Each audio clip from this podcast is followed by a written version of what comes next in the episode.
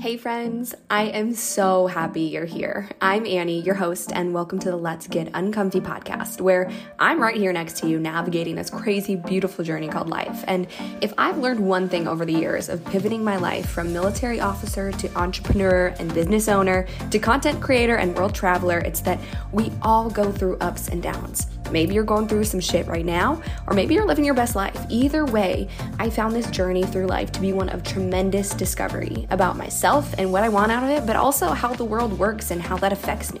I also know that getting uncomfy and following the heart tugs has always led me in the right direction.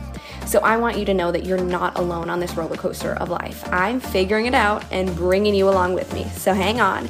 We're going to dig deep and dive in. Let's get uncomfy.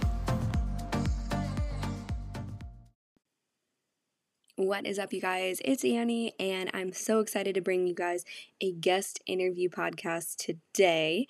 So, today's episode is going to be, if you can tell by the name of the episode, it's going to be about uh, my relationship with alcohol. And this was a rather uncomfy conversation because it's a conversation I've never really had before. And my guest today is the perfect person to have this conversation with. Maggie and I met actually on Instagram, which I think is so amazing. Um, quick little reminder to you guys that you can meet people that bring you value and wisdom and friendship and um, accountability and all those sorts of things on social media. Uh, I think it's 2022 now, and we all probably believe that. But if you aren't taking steps towards finding your people in life, um, this is your sign to do so. Maggie and I met on Instagram, and we have been chatting now for months. Before actually, before I took a break from the podcast, Maggie and I were chatting about getting her on the podcast, and um, I'm so so happy that it is finally the time to to bring her to you guys.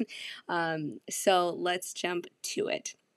Maggie Jensen is a behavioral change specialist and the founder of Magnify Progressive Wellness, a concept devoted to being your one stop shop for wellness with an emphasis on mental health. Through a unique lens as a child of an alcoholic, Maggie grew up with the feeling that she was meant to help people struggling to overcome addiction and addictive behavior. She's an alternative recovery coach utilizing her personally curated Magnify Method program to help individuals think different, to drink different, or never again. You can find her on social media, and I will link her in the show notes below um, from TikTok and Instagram to YouTube and all the links that she shares in today's episode. So, without any further ado, here is my interview and my conversation, more so than an interview, um, with Maggie Jensen about alcohol and um, and really analyzing my own relationship with alcohol. But I hope this brings some value and thought provocation provocation provocation um, to your relationship with alcohol as well. So anyway, let's get into it. All right. Hey Maggie, how are you? Hi Annie, I'm good. I'm so stoked to be here. Oh, I'm so, so happy. Honestly, like this podcast recording is a long time coming. I feel like we were chatting about this months and months ago, and the timing only made sense now, which I think is a beautiful thing. I think we're both in a split, like a space that we are just vibing, and I'm just so happy to have you on.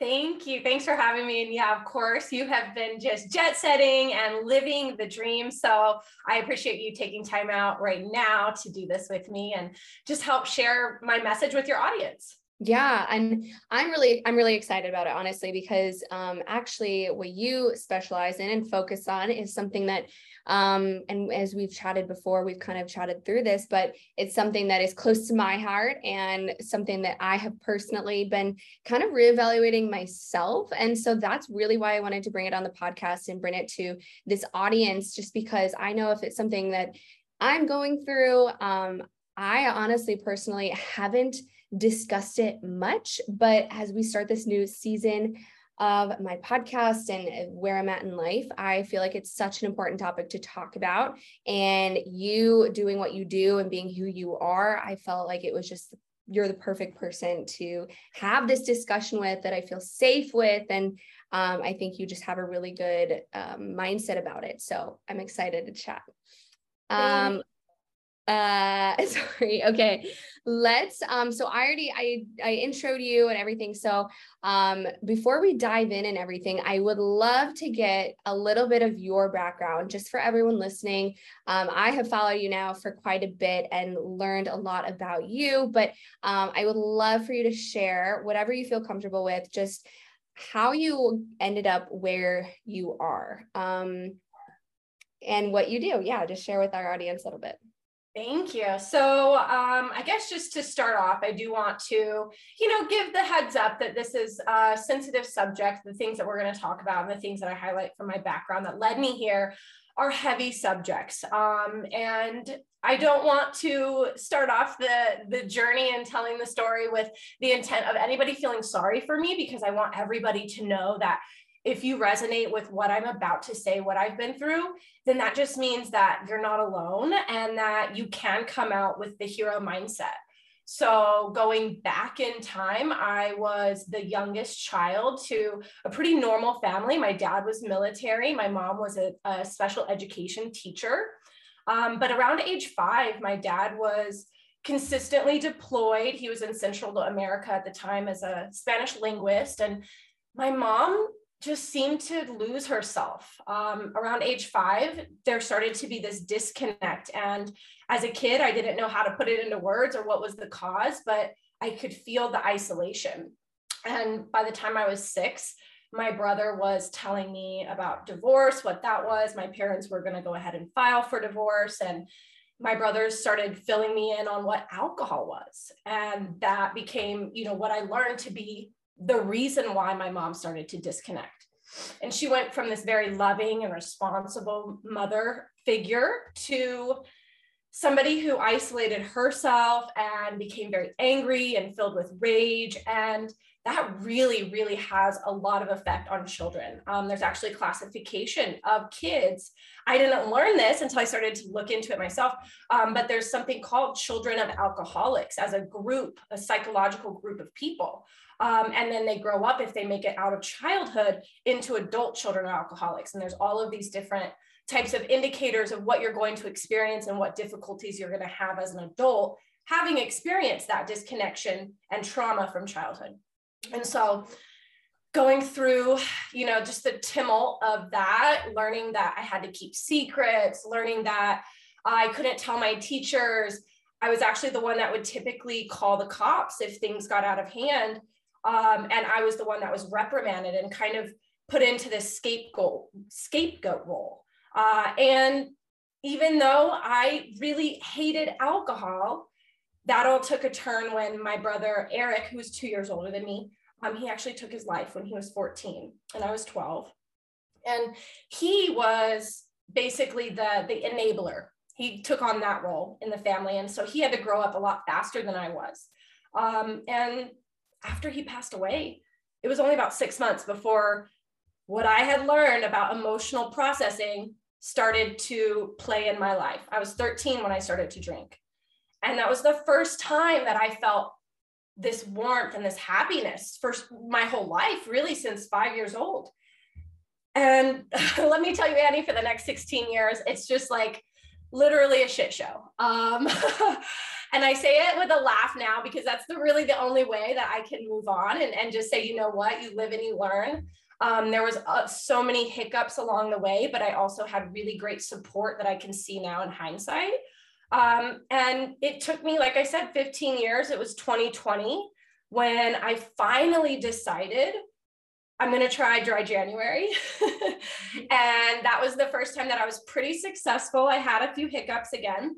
Um, and then February 15th of 2020, I was like, I'm tired of the anxiety. I'm tired of the shame, the guilt, all of the problems. I had received multiple DUIs. I had lost jobs. I had pretty much I was on the track to become my mother. Yeah. Unfortunately. And um, it was like this, just this moment where I know I wasn't at rock bottom, but for me, it was enough to say, oh, you got to pull yourself up by your bootstraps.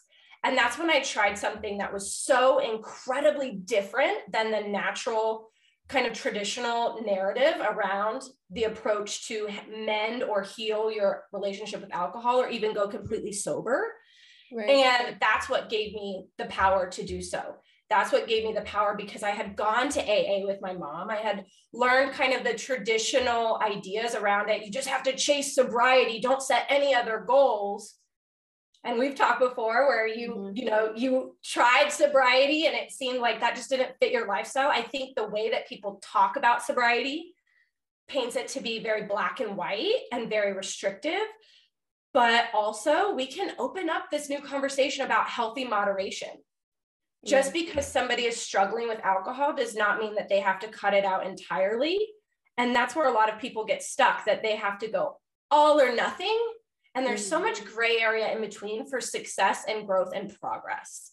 Yeah. And that's really what I intended to do. Once I found my power, I started to um, go ahead and get certified and get all my coursework done for behavior change and even in personal training and fitness. I saw how incremental those were, or I'm sorry, how imperative those were for this journey. And I'm just so excited now that I have the Magnify method, which is my curated approach to help people think different in order to drink different or never again. Oh, I love that. And I just want to say thank you for sharing all of that. I know like that was the the quick of it. I know that that was just like the abbreviated version, but so much of what you shared was really was deep and uh, big life events that you know shouldn't be just breezed over and so i just want to say thank you for feeling comfortable to share that with me and with everyone who's going to listen to this i know I know for certain someone out there um, is going to listen and, and just feel like, wow, I feel seen. I feel hope. You know, I think your story is so beautiful because um, whatever, like, all of your circumstances and situations combined could have led you to a completely different, you know, reality right now as we sit here, you know, what month is it? September 2022. Like, um, everything that led up to this moment is just uh, hope for someone that they can also do it um, whether they're in the midst of fighting a battle with alcoholism and they and they realize that or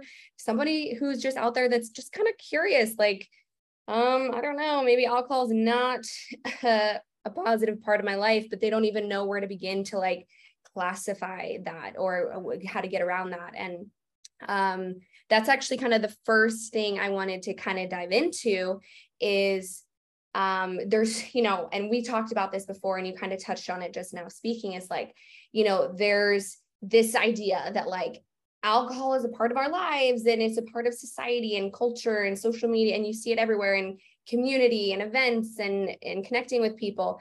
And it's like it's not supposed to be a problem until you're like a full blown alcoholic and like and you know drinking 24 7 and and uh-huh. your family and friends sitting you down and telling you that you have a problem. And and like that's the only time I feel like that's the vision of like that's the only time that I'll admit I ever have a problem. And like I don't drink in the mornings or like I don't drink unless I'm being social or like all these things that we kind of tell ourselves is like, I don't, there's no way I have a problem, you know? So uh, my question is to you, that's a, a, little bit of lead up to this is like, in your opinion, or when you work with clients, you know, what is, um, how do you classify having a problem with alcohol or or getting to a point that you should reevaluate your relationship with alcohol I love this question. Thank you. And thank you for being open with it and not just, you know, pigeonholing it into you need to go completely sober, like so many people think.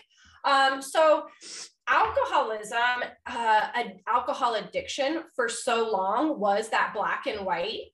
Um, you either can live with it and be having fun and be mentally healthy, or you're that person on intervention, right? It's like there's no area in between. But recent studies have been updated and shown that it's actually and been reclassified as um, instead of alcohol addiction, it's alcohol use disorder, which is a spectrum disorder. So AUD. And on the spectrum, there's four different stages.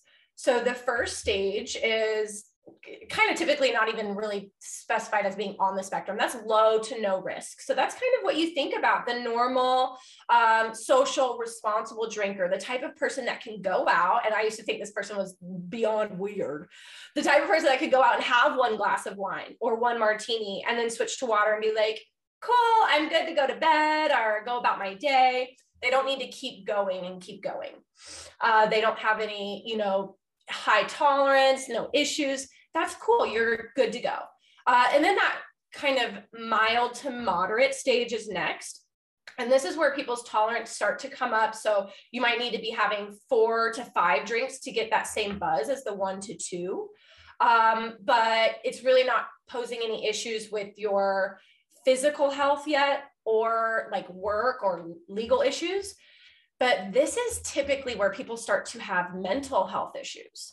Alcohol is a suppressant. And when people go from stage one to stage two, the mild to moderate, um, that's typically when they start to feel the increase of anxiety. So the depressants that are in alcohol or the reaction with the depressants in your body um, cause you to catastrophize everything. If you've ever felt that, uh, maybe if you drank in the morning and then in the evening, all of a sudden you're very anxiety ridden, or the next day, the next two days, you turn a molehill into a mountain and you think that everything is really difficult.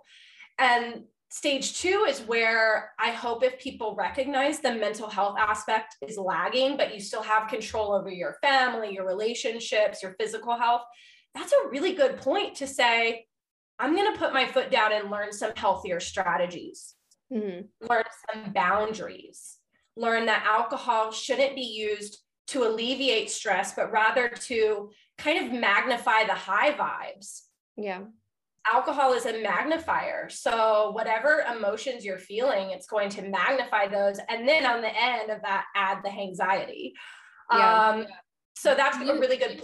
Sorry, go ahead do you find that you have clients or people that come to you at that stage? I feel like at that stage, sometimes you almost like associate those maybe mental struggles or like the anxiety or um that the anxiety whatever like you associate they're like oh that, that can't be re- linked to alcohol. Like i have so much fun when i go out with my friends. Like there's no way i'm going to stop that. I'm just going to get a hand i'm going to go to therapy because obviously i'm you know, going through some stuff, you know, like I do you find that people relate that to alcohol use or do you do you, do you see what I'm saying? Like, I feel like it's yeah. so common to just be like, oh, like, ugh, that's, that's, just life.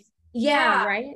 Yeah, I think that's, I'm so glad you brought that up. I think that's definitely where I was when yeah. I look back in that stage of my life. I didn't think it was the alcohol whatsoever. I wasn't, nobody taught me that alcohol, and I don't think it's really talked about now, it's becoming more mainstream, but nobody really taught me that like alcohol is going to make you feel depressed the next day because of our hormones, because of the way our body works and responds to that huge rush of dopamine that we get when we are drinking. Then we're absolutely devoid of any levels of dopamine. So we're going to experience the opposite. Um, so nobody ever taught me that. So I just thought that my life was chaotic. I thought that I was the victim. Yes. Yeah. So Annie just did this roller coaster hand motion because that's what I felt like. And I felt like I was just having to be reactive to the things that life was throwing at me. Um, and to get a little bit more mindsetty here, something that I learned in the long run was that that anxiety that alcohol was exacerbating was causing me to ruminate over issues. And we all know the more you think about stress, the more you attract it into your life. So, um, one of my favorite yeah. mentors that I read from, obviously, he's passed, he's well gone, but um, Earl Nightingale said that what you think about all day long is what your life will be. And I realized that I was attracting that more into my life, but I didn't ever equate it to alcohol. Mm. Um, so, alcohol in this stage, uh, this is actually where alcohol really starts to affect your sleep yeah. because you're drinking at such high levels that you're not getting quality sleep. And sleep is actually when our body and our brain will physiologically process emotions. Mm. So, if you're not getting good sleep because alcohol impairs that, you're going to then think about the anxiety. And then on top of that, you're not processing whatever current emotions you are experiencing. Oh, wow. It really just does add up. And so there's so much to know about like the healthy way to process and uh, use alcohol in your life. And then when to set those boundaries of like, right now, I know that I'm going through some stuff. So I need to maybe just take a little alcohol vacation, even if it's just four or five days. If that's longer than what you're doing right now, then that's going to help. Right. So then, okay go ahead no i was saying okay so that no all that is just amazing um that was the second stage you said yeah. okay mm-hmm. and then stage three is this is really kind of a turning point um, stage three is typically where your tolerance is so high that it is normal to you to drink uh, 10 servings in a day or maybe even in a setting where it's like three to four hours um, this is where people start to experience issues where they can't hide their alcohol intake, uh, whether that's legal issues. For me, it was multiple DUIs. Um, I'm so thankful that, you know, I never hurt anybody in the process, but that's also where legal issues come in. Almost all criminal acts come from people who are intoxicated. Uh, so yeah, it's it's wild. Dr. Jordan Peterson talks a lot about that. Um, so legal issues, your familial and uh, even your romantic relationships will start to disintegrate or become tumultuous. Mm-hmm. Um, your work performance it decreases. You're not as energetic. You start to stress out about work, and so you're starting to cause a lot of issues there. You might even get laid off. This is typically where if somebody is going to make a change before they hit rock bottom, this is where I hope, and this is where most of my clients come to me. Um, they're not physically dependent or mentally dependent necessarily, but they are thinking in terms of alcohol. I'm not going to go to this party unless there's an open bar. I'm not going to go to this restaurant unless they have a bar. I remember when I would get mad that my friends offered to go to Cracker Barrel because I was like, they don't have cocktails at Cracker Barrel. They don't have cocktails at Jason's Deli. So you start to actually plan your life around your next drink, almost as if your entire personality is mm. becoming alcohol. And then that leads into stage four. And stage four, one of the biggest indicators of that, and you mentioned this uh, kind of in your your replicated narrative of how people typically think if they don't have an issue. This is where people usually will start drinking in the morning because they're trying to get through the shakes if they still have a job, they're trying to get there on time without the hangover, they're trying to push through the withdrawal.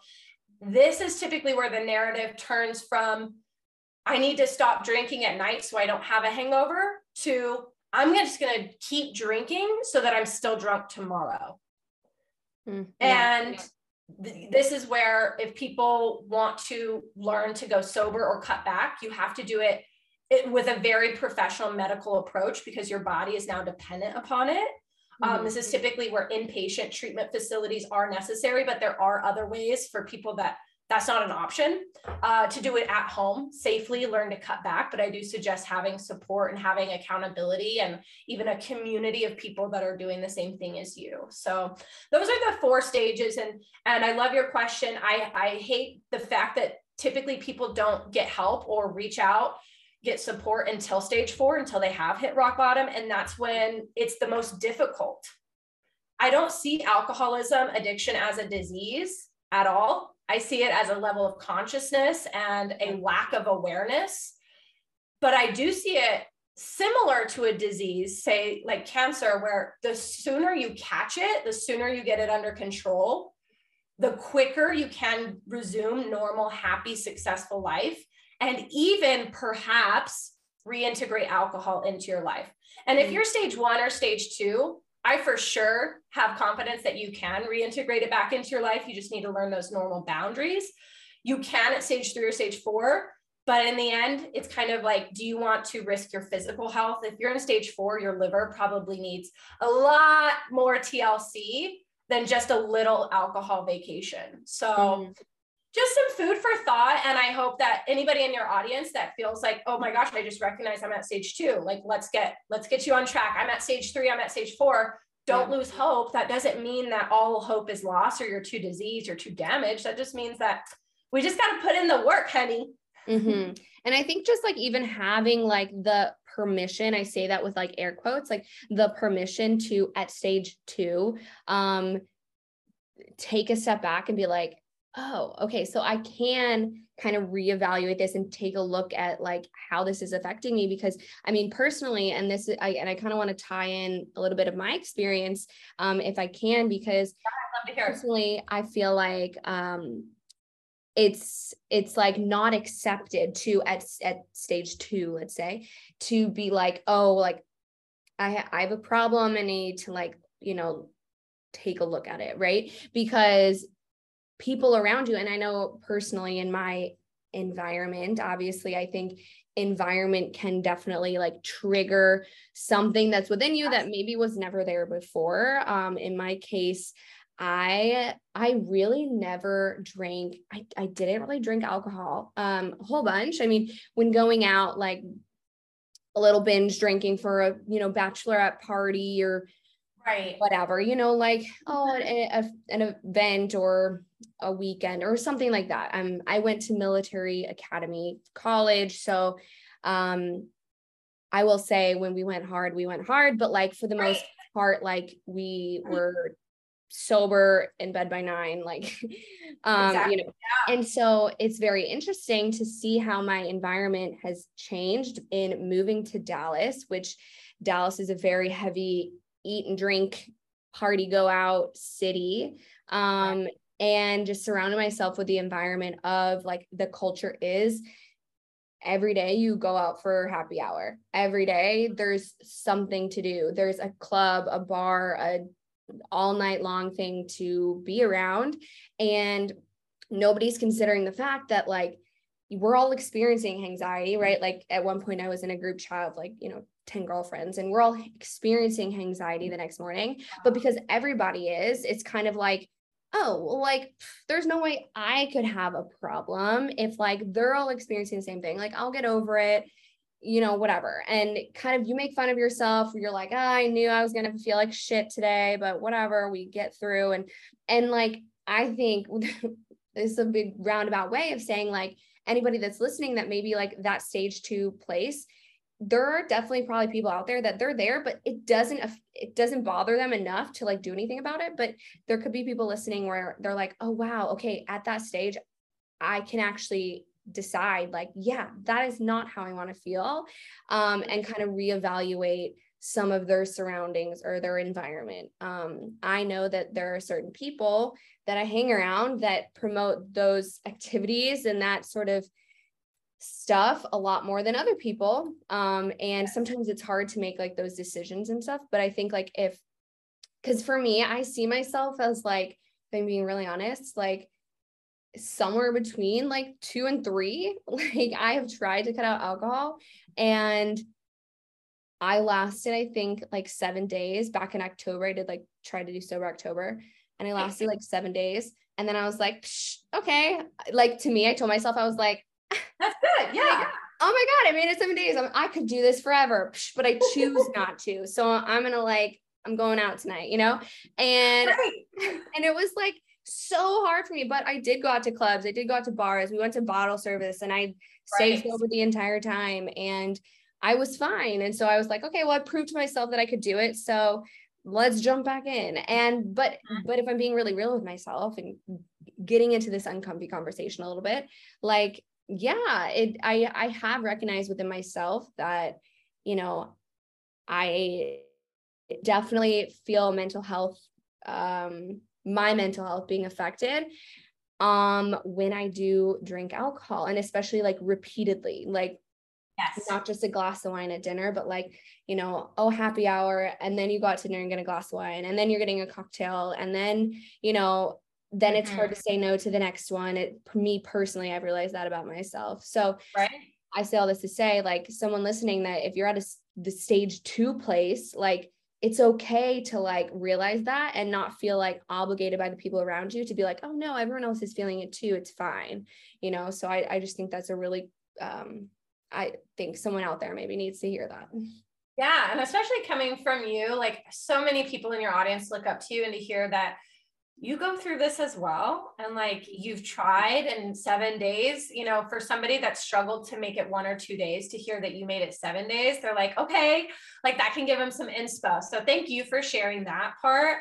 And touching on the environmental aspect again uh, if you look at my content you're going to see how like mindset focused i am because it all starts from your thoughts and a really big um, eye-opening literature realm of literature for me was the science of success and learning about frequencies mm. and the way that um, the people that you surround yourself with whether you like it or not if you surround yourself with them you are going to put yourself on the same frequency as them on the same vibration and the people that you're hanging out with if they are partiers it's going to seem more enticing for you to get on their level quite yeah. frankly like has as we say in the streets get on their vibe be with them in their vibe you know?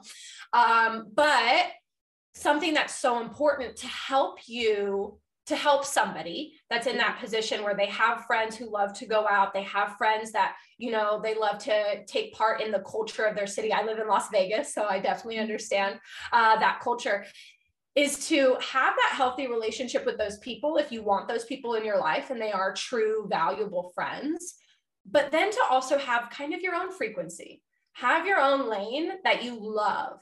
So for you, I know that that's your travel, that's your podcasting, your content creation, Arbonne, yeah. setting these goals. Yeah, setting these goals that are genuine to your passions helps you create this healthy relationship with like, okay, today I'm going to work on my goals Mm-hmm. Tomorrow, I'll go out and I'll have fun.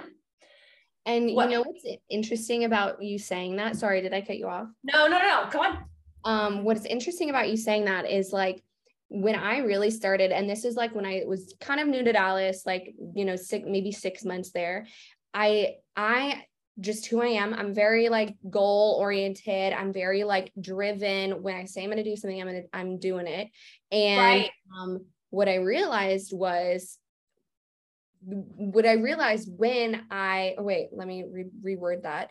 When I realized I needed to take a look at like my relationship with alcohol was when all of a sudden like I wasn't doing the things I said I wanted to do. I wasn't getting the work done that I said I wanted to get done. I wasn't doing the podcast. I wasn't hitting my workouts. I was, you know, there was even a time where like you know, I would say I'm going to put something out to my community and then I and I didn't, right? And it was because like so much of my time was filled with going out, partying, drinking, waking up with anxiety and like I have actually never really shared that with anyone, especially people in this audience. So, um, but like, and I say that to say that that was a moment, a definite moment for me where I had to reevaluate myself and be like, yo, like, who am I? Like, am I going to let that be the road I go down? Or am I going to realize, like, wow, I said this was a goal of mine and I chose knowingly to go out to drink with friends, which is fine. But me knowing who I am, like it is hard for me to go home after one drink and it is hard to stay out after only one drink. So it was like, you know, the fact that I chose that over the goals I had set and the things that I said were a priority to me, that was the moment where I was like, hmm, Annie, what the fuck? you know? Right. Um, and so to anybody out there who's maybe wondering, like, oh, well, how would I know? Like, I would ask, I would say to like ask yourself, and I'm no professional here, but like ask yourself, like, are you sticking to your word? Like, are you doing the things you say are a priority to you that are bettering you? Um, mm-hmm. or are you, you know, in the moment being like, it's fine. Like it'll just be one drink, you know, and in the back of your head, you're kind of like, it won't, it won't be one drink, you know? Yep. Yeah. Yeah. You touch on so much. So I want to kind of go back and share, first of all, a quote that ties so well into this. And that's a quote by Robert Heinlein, which was a science fiction writer, um, but definitely works well in this realm. Um, and he said, in the absence of clearly defined goals, we become strangely loyal to daily trivia until ultimately we become enslaved by it. Mm. And in my 16 years of dangerous binge drinking, alcoholic behavior, I didn't have goals that were genuine to me. you touched on, you know, having your priorities, having the things that you say you're going to do. And those are so important. But in addition to that, are your priorities and the things that you're saying that you're going to do manufactured goals? Are those things that your spouse told you you should do mm. or that you think you should do because your kids would think better of you?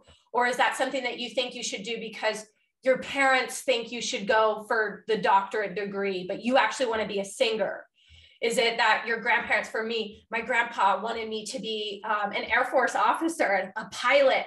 I wasn't math, my brain didn't work with math yeah. and science like that. Um, so I was going after things thinking that this is what I, I want to do without ever actually asking myself, what do you really want? What is it that you really want to do? So when I was going out and trying to moderate and seeing no success, it's because I see in hindsight, I was trying to force myself to love things I didn't love. Mm-hmm. When I started to follow things that I love, personal training, fitness and nutrition, mindset, literally what I'm doing now, uh, then it became so easy. I, I, say easy. It was after an alcohol vacation, after a lot of um, internal work.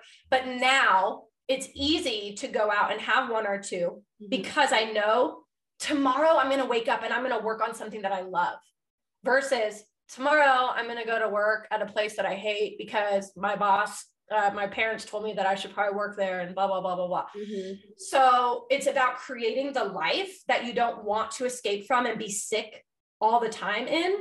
And I think that's when in stage two, when people are like, oh, is this anxiety from life or is this anxiety from alcohol? They credit life because they're not actually doing anything in their life that's genuinely passion filled. Mm-hmm. That actually speaks to their spirit and allows their spirit to grow and expand and be interested in expressing itself largely. Yeah. Um, so, the goal setting and the environment is so important whether your goal is complete sobriety or moderation mm-hmm. that's where i work most intensely with clients and that's where i had to work so intensely with myself was setting goals and actually getting to work on them mm-hmm. uh, things that were genuine to me and then learning about my mind and learning about the fact that my thoughts are going to be the first thing that indicate my behavior mm-hmm. No, that was a long tangent. no, no, no, you're fine. Um, okay, you guys know how important journaling is to me. I share all about it on social media and even here on this podcast. It's helped me cope, process, and heal from all sorts of life events, and I have been doing it for years, which is why I want to share my strategy around how I've made it so impactful in my life. Journaling can seem overwhelming or boring or even pointless if you don't have any intention or purpose around it. That's why I've created my 30 day guided journals to help you form a daily habit around impactful journaling. So use the code UNCOMFY to grab the bundle of both journals, which adds up to 60 days of journal guidance and prompts for only $9.99. Download them directly after purchase so you can even start today. Go to itsanniegraf.com forward slash Annie's dash shop and use the code uncomfy, U N C O M F Y, at checkout to grab them now. Link in details. Record and just jump right. Okay, I I love that quote and I love exactly what you talked about um about like your lifestyle and what you're living and what you're doing and what you're engrossed in. Um, and I think also to add on to that um, is like complacency. So, like, I found myself like, honestly, I was at like the peak of my career, making the most I've ever made, like, you know, living luxuriously, like, single for the first time, like, feeling really confident in like who I was becoming, but also found myself in a new stage of life where I was like, you know what, like I'm I'm complacent in this aspect, and my goal, and my goal, um, I guess like world in terms of income and career and fitness and like all these things. I was like, I'm I'm I'm fine here. So I'm gonna mm-hmm. focus over here and I'm gonna focus on the friends and making girlfriends again and and loving this new city that I'm in and and the complacency in this area, which you guys obviously you can't see me, but I'm doing kind of like two separate bubbles here. Like the complacency in my career, my day-to-day, my goals led to like just the complete disregard of that. And then when the decision was oh do i you know stay in to focus on this? It was like nah, you know i'm i'm comfortable. I'm i'm fine. You know i don't need to sacrifice over here for this. And um and maybe if you guys can relate to that listening you know and what i ended up doing is is stretching myself like getting uncomfortable in different ways finding new hobbies um honestly, I submerged myself into a new community, uh, into the fitness community of Great. Dallas. So like I started working, this is the time I started working at F45. Like I then, this was the first time I decided, you know what, I'm going to solo travel actually. I'm going to kind of separate myself for a little bit. And so it's starting to do some new things that, you know, did excite me, did align with who I am and the life I want to live. Um, that helped me tremendously because it wasn't such a this or that decision. It was, it wasn't like a, oh, I have to sacrifice what I was saying was my priority, the friends, the socializing, the new city over the thing that I said I'm kind of complacent in. It was then more like, oh, well, like I'm coaching these people at F45. Like that excites me now like okay i'm going to stay in and you know and so that sort of thing if you guys are struggling with that that's something that helped me a lot right it changes your attitude about how you can spend your time and i love that you said that it wasn't like you had to sacrifice what you felt as like your valuable friendships and going out in order to add in mm-hmm. the things that were going to make you feel good mentally and then physically as well and kind of help you stretch in that career area and that personal development area. Yeah. So often I see the approach being you have to go from seven nights a week with this group of people or you know three or four nights a week mm-hmm. to nothing don't even talk to them right and then on top of that don't really go after any new goals just really focus on not drinking Mm-hmm. It's like, well, now cool. I'm going to sit around and twiddle my thumbs. Like, right. And then, the and devil then, yeah, like, on my hands. Yeah. And then in that, in that world, like in that scenario, it becomes like focusing on your mental health and something you thought was going to help you feel better actually just puts you in a position where you're lonely, you're bored, you feel like you have no friends, you have no support. And then you're just looking like you know out the window sadly at all your friends having fun and you're like gosh i thought this was going to help and now i just feel more miserable and then then right. you go back and you get back into the cycle you know um mm-hmm. what Absolutely. i what i actually realized um when i started kind of feeling these things and you kind of you actually touched on this a little bit and i i didn't bring this up until just now but um i had this you know this big group of girlfriends right and um other you know other little groups of friends here and there but what I realized was when I was feeling these things, and we are all kind of joking about the anxiety, we're joking about the like, right. oh gosh, like I wish we could just have a Friday night in for once, you know, like haha, you know. And then there's always that one person that's kind of like definitely more like pushing the going out, and everyone's like, oh, okay, fine, that's just kind of what we do, so we just do it, you know. I actually found that when I started feeling the the way I was feeling, like okay, maybe this this whole cycle of going out, getting drunk, waking up, feeling anxious feeling like shit, doing it again. Like maybe that's not what I want to do. I realized that other people in the group, maybe even though they weren't taking action in changing that, they were feeling the same way. So when I started making plans with people in this group of like, hey, let's I'll cook a meal tonight. Let's cook at my apartment. Let's watch a movie. Let's hang out. Let's do a little girls' night. Bring your dogs. Like, let's do that. You know, people got excited over that rather than like going out, spending money, going to the bars. And because I wasn't, you know, I was kind of giving them community in terms of like, hey, you're not alone. Like, I don't want to do this, but I want to be with you guys. It wasn't right. like a sorry, like I'm better than you and I'm over this drinking or, you know, I want to feel better and you guys are what's leading to me not feeling good. It was like a, you know, this this habit of going out is what's not helping me. But right. I love you guys and my friends in this community. So mm-hmm. let's you know, let's figure this out and having that conversation. Obviously, there was always people who were like, no, I'm, I'm fine. I'm going to go out. Like, you guys have a night in, but like, I'm going to go out. But in all of my friend groups, I found that there are two, three, one, whatever it is, like there is someone else that feels similar. If you feel the way you're feeling, like by just being genuine and like, you know, I think the way you said it before was like, if those are friendships that you want to keep and if they're real friendships, then like you can be open with those people and and share that with them of like hey let's let's actually go to a movie you know or let's you know let's go get a workout. Um let's right. walk you know in dallas there's a beautiful trail. Let's walk the trail. Let's pick up rollerblading. Like those are some of the things that i did.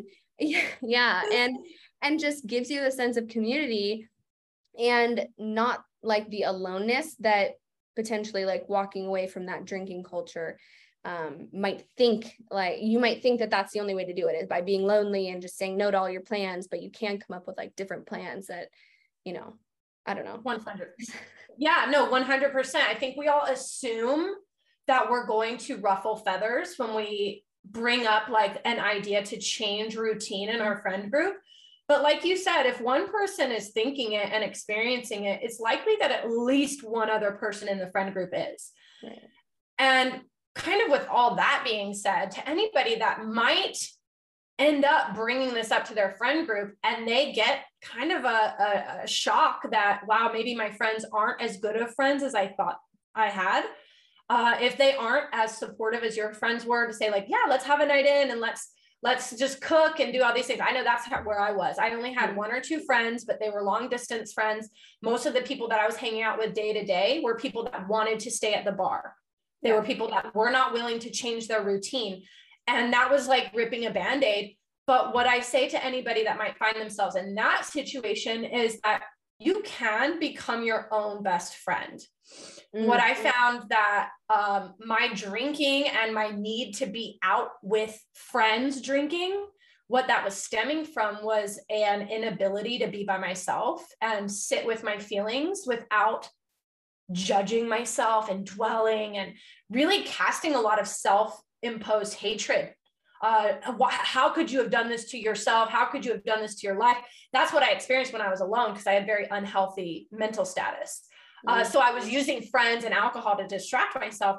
But with a little bit of time, not hanging out with those people, and then actually getting to a point where I talked to myself in a way that I would talk to a best friend then I was able to say, you know what? I'm okay with the fact that nobody wants to hang out on a Friday night with me going on my walk. Like you said, rollerblading. I love my Impala skates. They are so yeah. cute. Um, you know, going rollerblading or I love going to Hobby Lobby or Barnes and Noble. You know, I do, I found all of these little things that I love to do on my yeah. own because your relationship with yourself needs to be the healthiest oh. in order for your relationship with alcohol to be what you want it to be as far as and I do this with air quotes, normal, responsible drinking. Like I said, the person that I thought was always weird, the one or two drinks, um, and then can switch to water. And every once in a while, like you said, like go out for a fun binge bachelorette weekend, cool. But for the majority of the time, you're drinking responsibly and normally. That really starts from not needing to escape your own self and being mm-hmm. secure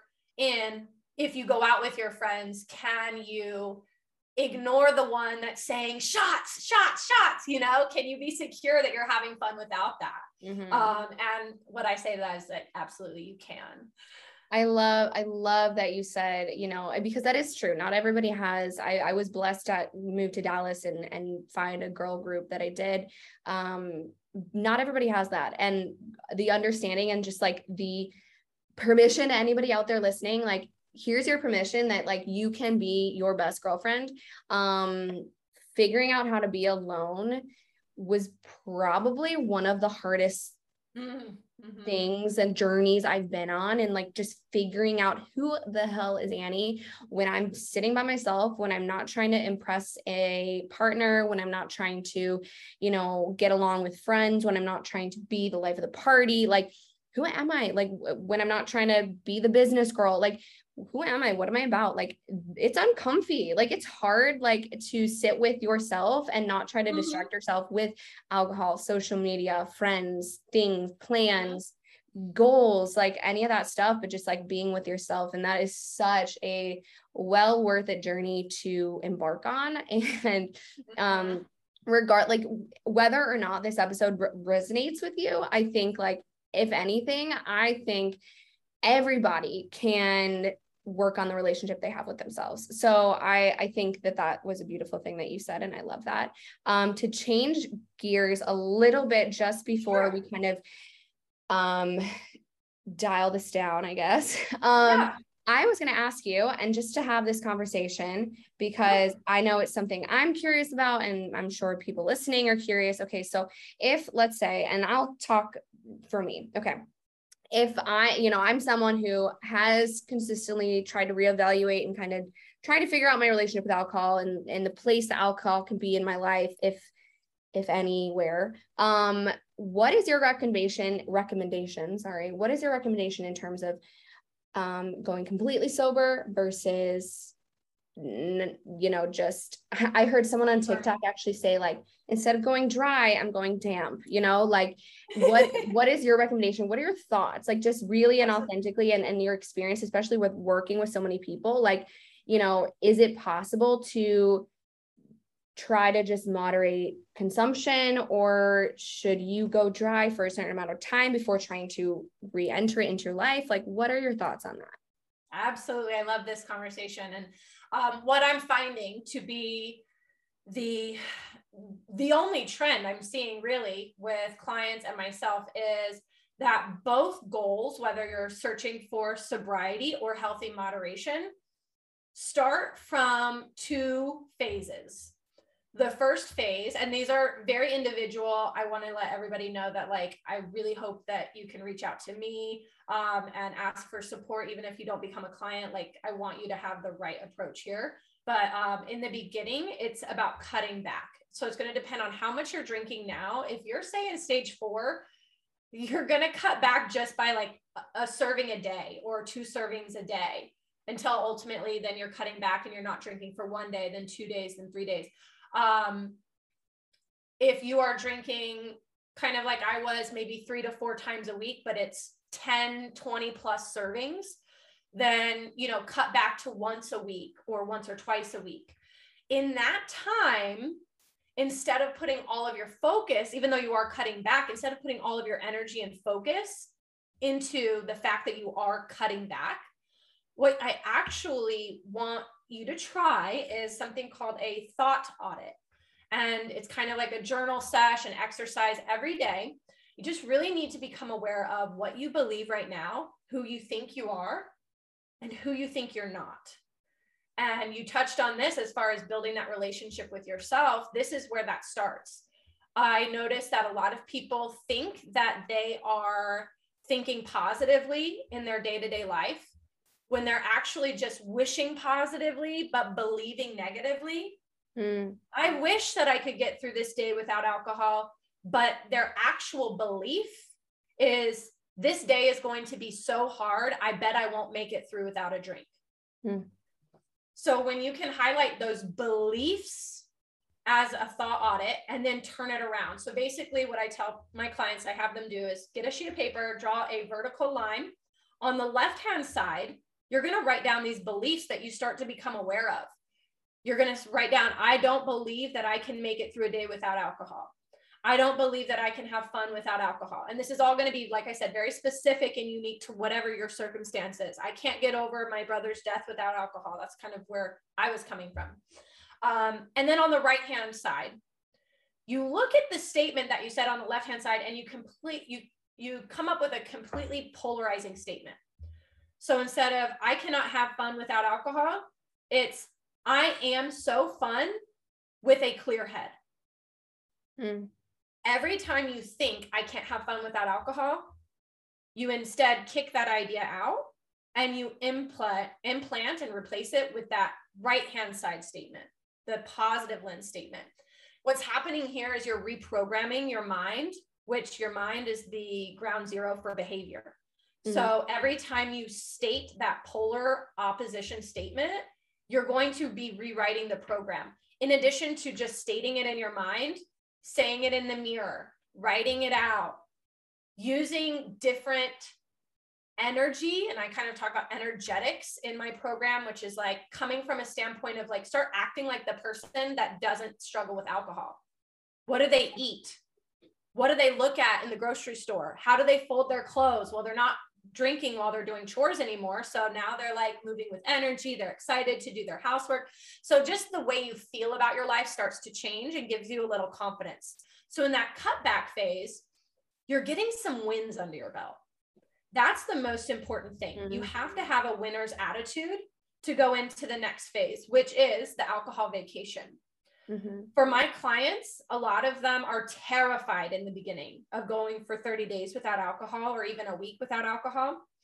But after that little cutback phase, by the time they're about seven to 10 days in of their alcohol vacation, most of them say, Wow, I don't really want to go back. I feel so good kind of touching back to like not understanding the correlation of alcohol and the anxiety and the way you feel yeah. they're realizing that wow my body can feel good my mental peace of mind can be there when i'm not overly consuming alcohol mm-hmm. so depending on how long you were drinking is kind of depend on how long you want your alcohol vacation to be i've had clients that were really good at reintegrating after 30 days I myself, I took six months off. That was during quarantine. That was during like all of 2020 when people were like having mimosas at 10 a.m. And I was like, don't drink. Um, but I don't think it has to necessarily be that long. I think it just depends on how diligent you are at getting to know who you are and what your goals are and mm-hmm. how persistent you are in implementing the behavior for your new goals. Yeah. Because I have a client that after 30 days, he was like, I'm good. And now he goes out and has a glass of wine and is like, that does not take my undivided attention. I'm totally involved in conversation. I'm excited. I have a positive attitude about interacting with people. Whereas before I was kind of like, like in my head, nodding and saying yes, but actually thinking about the next drink. That's kind of his shift. Mm. I've got another client who wanted to learn to moderate, and she's going to start um, integrating it after a 60 day alcohol vacation. So, what I say is that yeah. basically, no matter what route you want to go, the first phase needs to be to cut back, gain some some uh, some wins, get that positive attitude and that confidence to go into basically a self experiment to learn even more about your capabilities and set new exciting goals for your spirit to grow and expand and become so attracted by progress that if you reintroduce alcohol, you're not going to look at it the same because you realize it's going to pull you back if yeah. you have too much. Something that I also want to reiterate here is that I understand that alcohol does not have any health factors. The antioxidants are very minimal, but our bodies are amazingly efficient at detoxification if we are not over poisoning. Mm. You know, if we only have one or two, sure, it's not amazing for our internal organs. It is classified as a poison, but your body can detoxify that if you're not taking it overboard. And when you actually take that alcohol vacation, if you are looking to reintegrate it, you have a clear understanding of what is appropriate amount mm-hmm. so that you're not taking it to the limit, taking it to high risk drinking five plus drinks in a sitting. Right. Wow. And if somebody gets through their alcohol vacation is like, you know what, I'm good. I don't ever want to drink again. Then they're going to be doing it from a standpoint of like, this is intrinsic motivation yeah. rather than forced willpower, like AA or the 12 steps or a lot of traditional recovery approaches have. It's like right. forced upon them versus something that comes from within a desire and a confidence that they love life without alcohol. Yeah, I think that's so beautiful. I think that's amazing because um I think that's a lot where the fear comes from. I think like where people think of like cutting it out is like, oh my God, well then this is forever. Like then what is life? They don't even know what life looks like without alcohol, you know? And so Absolutely. the fear comes in where it's like, oh my God, how could I commit to that? I couldn't commit mm-hmm. to being sober forever. So I'm not even going to start the process. Right. But like the process you just kind of explained is so much more like digestible to like the mind to just be like, okay, okay, that's doable. Right. And then once you have that belief in yourself that like, okay, I think that's doable, then you're so much, I think personally, you're so much more likely to follow through with it. Um, just based off that, like first. Exactly. you know and think about the positive experience from what i explained versus the mm-hmm. experience that's very typical that you kind of explained as far as like sitting at home on a friday night crying right. looking out the window experiencing extreme fomo. Like without changing the way you think that's what sobriety will feel like. Right. Yeah mindset is so um, important Absolutely. And unfortunately, I really assert that traditional approaches do not give you the right mindset, but put you in that state of rumination and dwelling and shame, mm-hmm. where that's all you're going to continue to attract, which in turn makes you want to continue to drink to escape. So right. it's this self fulfilling doom cycle, really. Mm-hmm. Whereas I believe that this new approach, um, new method, alternative recovery with Magnify is like empowering and yeah. fun. It's actually fun, uh, which is weird to say, but it really is. Yeah, definitely. I love that. Um, wow, Maggie, I just feel like this conversation, um, I feel like I could keep talking about this for I know me too. I just get so much um just the best energy from you. And I just love this conversation that we've had. Um, we are gonna have to cut it off here. Yeah. About, but before we do that, I just wanted um to give you a chance to kind of um shout yourself out if you will. I want to know like what you have available if someone's listening to this and is like oh my god like i need to work with this woman or like i'm just kind of curious what what if she could help me or be of any you know, assistance. Yeah like what do you what do you have to offer? Where can people find you? Absolutely. Thank you for that opportunity. Um, i actually created something just for your audience.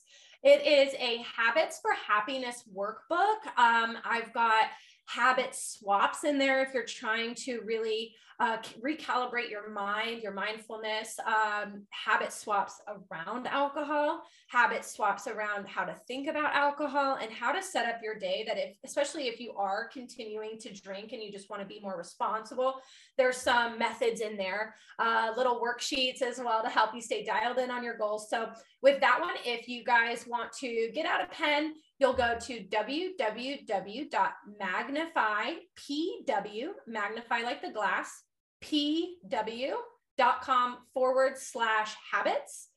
If that's too much, you can find me on Magnify Maggie uh, on Instagram at Magnify Maggie, and I've got it in my link in bio. That way, you guys can just find it really easily. But mm-hmm. also stay in touch with my content. I do mindset lessons. I am always putting in positive energy in my stories daily. So mm-hmm. stay uh, stay in tune with me there. And then on TikTok, I'm at Magnify Maggie J.